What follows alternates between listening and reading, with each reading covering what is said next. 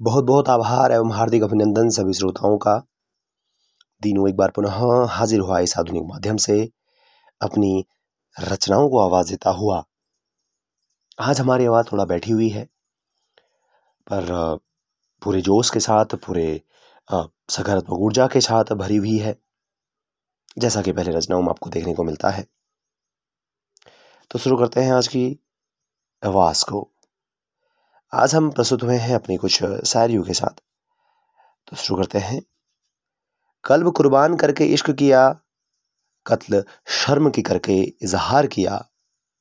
कौन कहता है बेवफाई की मैंने?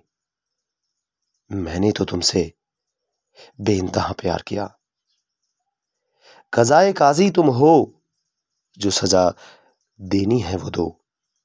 अगर खता हुई है हमसे तो लेनी है तो ये जां भी लो। कोई ऐसा ख्वाब नहीं जिसमें तुम ना हो। कोई ऐसा आज नहीं जिसमें तुम कल ना हो।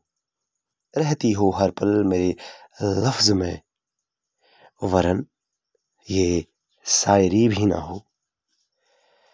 बहुत बहुत धन्यवाद, यूँ ही बने रहिएगा। धन्यवाद।